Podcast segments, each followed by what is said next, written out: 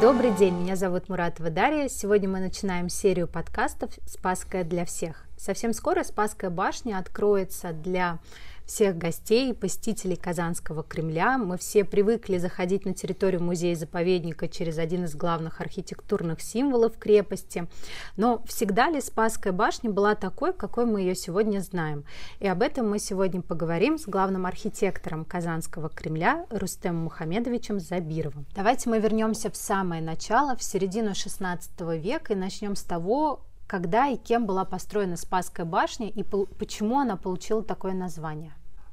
Здравствуйте. О Спасской башне, конечно, много можно рассказать. Началось все э, с указа Ивана Грозного, который сразу после взятия в 1552 году э, он отдал наказ восстановить разрушенные стены и увеличить Кремль на юг.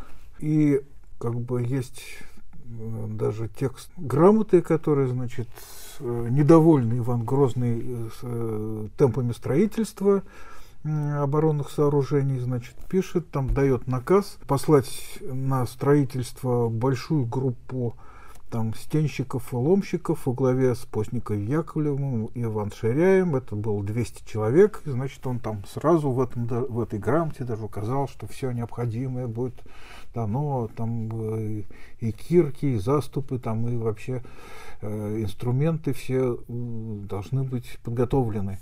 Ну и, в общем, э, эта история начинается в 1555-56 году. Началось возведение первых четырех участков стены, э, двух бар, трех башен. Это значит вот угловые башни, юго-восточная, юго-западная и Спасская башня. На Спасскую башню здесь приходилось очень большое внимание – а, потому что, а, во-первых, она была главной проездной башней с юга, потому что весь город располагался южнее от Кремля. И в основном, конечно, и Кремль пытались брать с южной стороны, потому что севера он был защищен там с трех сторон водой, то есть это проток Булак, Казанка, озера, от которых вот сейчас осталось только Черное озеро, а там была целая цепь озер, и, в общем, вот защищенность той страны была гораздо выше. Поэтому башня взяла на себя э, роль основной проездной, и еще сразу была заложена э, надвратная церковь. Именно Иваном Грозным были указаны сразу места закладки Благовещенского собора, церкви э, Киприана и Устинии и, значит, вот э, Спаской имени Спаса Нерукотворного. Угу. Здесь, наверное, важно пояснить, а где эта церковь относительно современной Спасской башни располагалась. Да, потому что Киприана Устинии и Благовещенский собор, э, их закладывали, сначала сделали быстренько, срубили деревянные церкви, да, а Спасская, э, то есть Спас Нерукотворного, тоже деревянная церковь была как описано, за один день э, срублено, но на месте, где стоял стяг, с которым, э, с княжеским стягом, которым он брал город. Скорее всего, это происходило где-то южнее Кремля и вообще вот нынешней Спасской башни. Но сразу предполагалось, что вот этот стяг э, с изображением Спаса Нерукотворна, он будет главной достопримечательностью, и, в общем-то, э, эта надвратная церковь сразу получила название именно Спаса Нерукотворного. И отсюда появилось название Спасской башни да. впоследствии. А мы знаем, какой башня была в 16-17 веках. Да, она действительно была не такая, как сейчас. Она была двухъярусная, а, бело, э, белокаменная, так, так же, как и стены, которые возводились в тот период. Сразу, значит, вот за ней, в сущности, вовнутрь Кремля была пристроена и э, церковь Спаса Нерукотворного. Но она вообще, на самом деле, в русской оборонной архитектуре уникальна, потому что у нее был первоначально Т-образный проезд. Угу. То есть были две арки, которые смотрели на запад и на восток. И на юг вообще была глухая стена. Ну, естественно, с бойницами. А, вот. И э, почему вот такая ситуация возникла? Потому что на западную сторону э, выходил посад, э, западнее Кремля, и у, у посада была уже своя городская стена, которая подходила к Спасской башне. Как раз вот в месте примыкания к Спасской башне был проезд, который вел, вел на запад. А на восток там, значит, был перекидной деревянный мост через ров. Первоначально это была такая ситуация.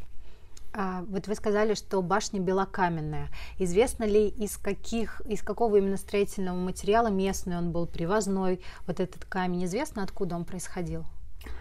Да, так как в Казани, вот прям в самой Казани э, таких каменоломен не было, его завозили, ну, скорее всего, зимой по реке, по Волге, э, с другого берега Волги. Э, там его разрабатывали, и, значит, вот уже тесанный камень сюда везли на подводах. Ну, может быть, еще в летнее время там по реке, но, скорее всего, большая часть, наверное, это была зимняя доставка. Но сейчас мы видим, что у Спасской башни 4 яруса. А, когда были построены два восьмигранных яруса, и тоже ли они построены из камня? Да, они возникли гораздо позже, а, в тот период, когда уже в Кремле были большие перестройки, и они уже были, выполнялись э, в керамическом кирпиче. Настройки были сделаны уже из кирпича. А, и в этот период а, появляется еще и пристрой, то есть был разобран с западной стороны, была, была, была разобрана часть стены кремлевской, и э, был сделан пристрой, потому что надвратная церковь Спаса Нерукотворного была очень важна для вообще казанцев, и посещали ее не меньше, чем Благовещенский собор, поэтому она нуждалась уже в расширении. Часть стены была разобрана, был э, сделан пристрой этот трехэтажный. Сейчас, вот когда откроется башня, э, мы на первом этаже сможем увидеть э, вот этот зандаж, который был сделан, раскрытие, mm разобранный участок стены и бойница, которая э, должна была простреливать э, расстояние между башнями. Э, вот это у нас теперь оказалось в интерьере. Мы вот так постепенно с вами уже добрались до 19 века, и вы уже упоминали о том, что перед Спасской башней когда-то проходил глубокий ров. И действительно есть фотографии, на которых изображен, изображены остатки этого рва и небольшой мост, который перекинут. Известно ли, когда ров окончательно был засыпан? Ну, здесь, э, как я уже говорил, там сначала был деревянный перекидной мост, затем э, ближе к 17 веку он уже стал стационарным, а затем его вот уже в конце 17-го, начале 18 века заменили на кирпичный. Э, даже как бы нам удавалось найти, то есть там вскрытие одно показало остатки арок этого моста. Он там под землей остался, вот на площади Первомайской. Сейчас это все, естественно, покрыто э, асфальтом, и, но там это все есть. Вот. И э, сейчас э, как бы рудиментом от этого э, оборонного сооружения это вот когда мы поднимаемся от метро, да, угу. вот это вот косы эти, вот это часть, часть того рва, который потом был засыпан уже в конце, можно сказать, 19 века. Ну, может быть, где-то в середине 19 века он был засыпан, и сейчас уже вот практически на этом рву стоит памятник Мусе Джалилю. Раз мы подобрались к началу 20 века, на фотографиях начала 20 века у Спасской башни со стороны современной площади 1 мая просматривается небольшая часовня. Такая достаточно нарядная, а, с шатровым завершением. Известно ли, когда и кем была построена эта часовня, для чего она была необходима? Здесь даже есть э, разные фотографии, то есть там, там даже два пристроя есть, да, то есть первоначально в тот период, когда уже оборонные значения Кремля, в общем-то, и башня потеряли свои оборонные значения, то здесь, э, во-первых, была э, вообще перекрыта э, вход через Спасскую башню в Кремль, были пробиты угу. рядом два входа, то есть один как бы пешеходный, другой проезд. И вообще и с северной стороны э, арку эту замуровали. Надо сказать, что на Спасской башне висело две иконы э, именно Спас Нерукотворного. Это э, с южной стороны на главном фасаде, можно сказать, и э, с восточной стороны, когда еще там был проезд. А потом э, одну из них перенесли, значит, на северный фасад. Э, она такая была в, обрамлении кирпичном э, или каменном. И э, для того, чтобы вот уже эту икону тоже как бы демонстрировать, э, был сделан пристрой э, с южной стороны, то есть со стороны площади.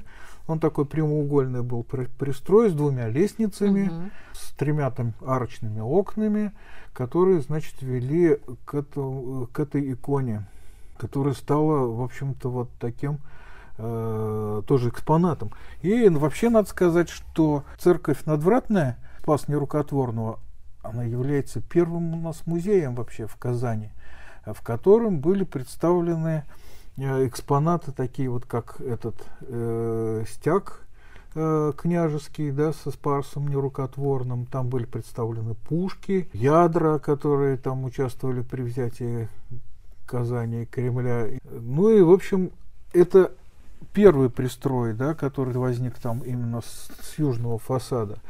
А потом уже в 1905 году по, э, то есть это было затеяно именно Щетинкиным, это нашим фабрикантом, который занимался поставками э, сукна и, и в армию, и вообще как бы развернул здесь, э, в общем-то, большую промышленность в этом плане. И он пристроил к Спасской башне часовню, а, такую красно-кирпичную, в таком псевдорусском стиле, угу. который вообще вот совершенно не вязался с этой суровой такой северной архитектуры псковской, и вообще все, всех она раздражала, на самом деле, потому что уж она как бы совсем не вязалась с, с этим объектом. А, ну, в общем-то, эта справедливость была установлена где-то там в 30-е годы, и даже в 20-е, по-моему, ее снесли благополучно, и, значит, вот осталась стена глухая, которая со временем, уже в советское время, была пробита, и, значит, был сделан прямой проход через Спасскую башню, который мы сейчас видим. Я предлагаю на моменте начала 20 века остановиться и про советский период уже поговорить в следующем нашем выпуске. Спасибо большое, Рустем Мухаметович. В следующем выпуске мы поговорим не только о том, какой Спасская башня была в 20 веке, но и о том, какой впервые вы ее увидели, когда пришли работать в музей-заповедник.